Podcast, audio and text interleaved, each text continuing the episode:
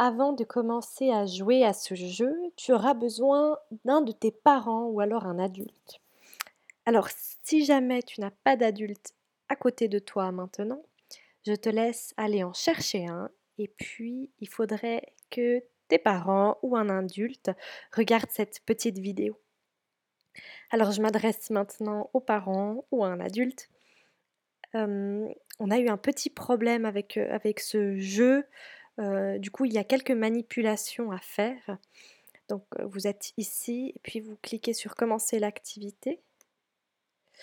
vous arrivez sur cette page et en fait le souci c'est que les boutons ne, sont pas activés. Du coup, il faut juste aller sur, ici vous avez français, vous cliquez sur lecture son ici.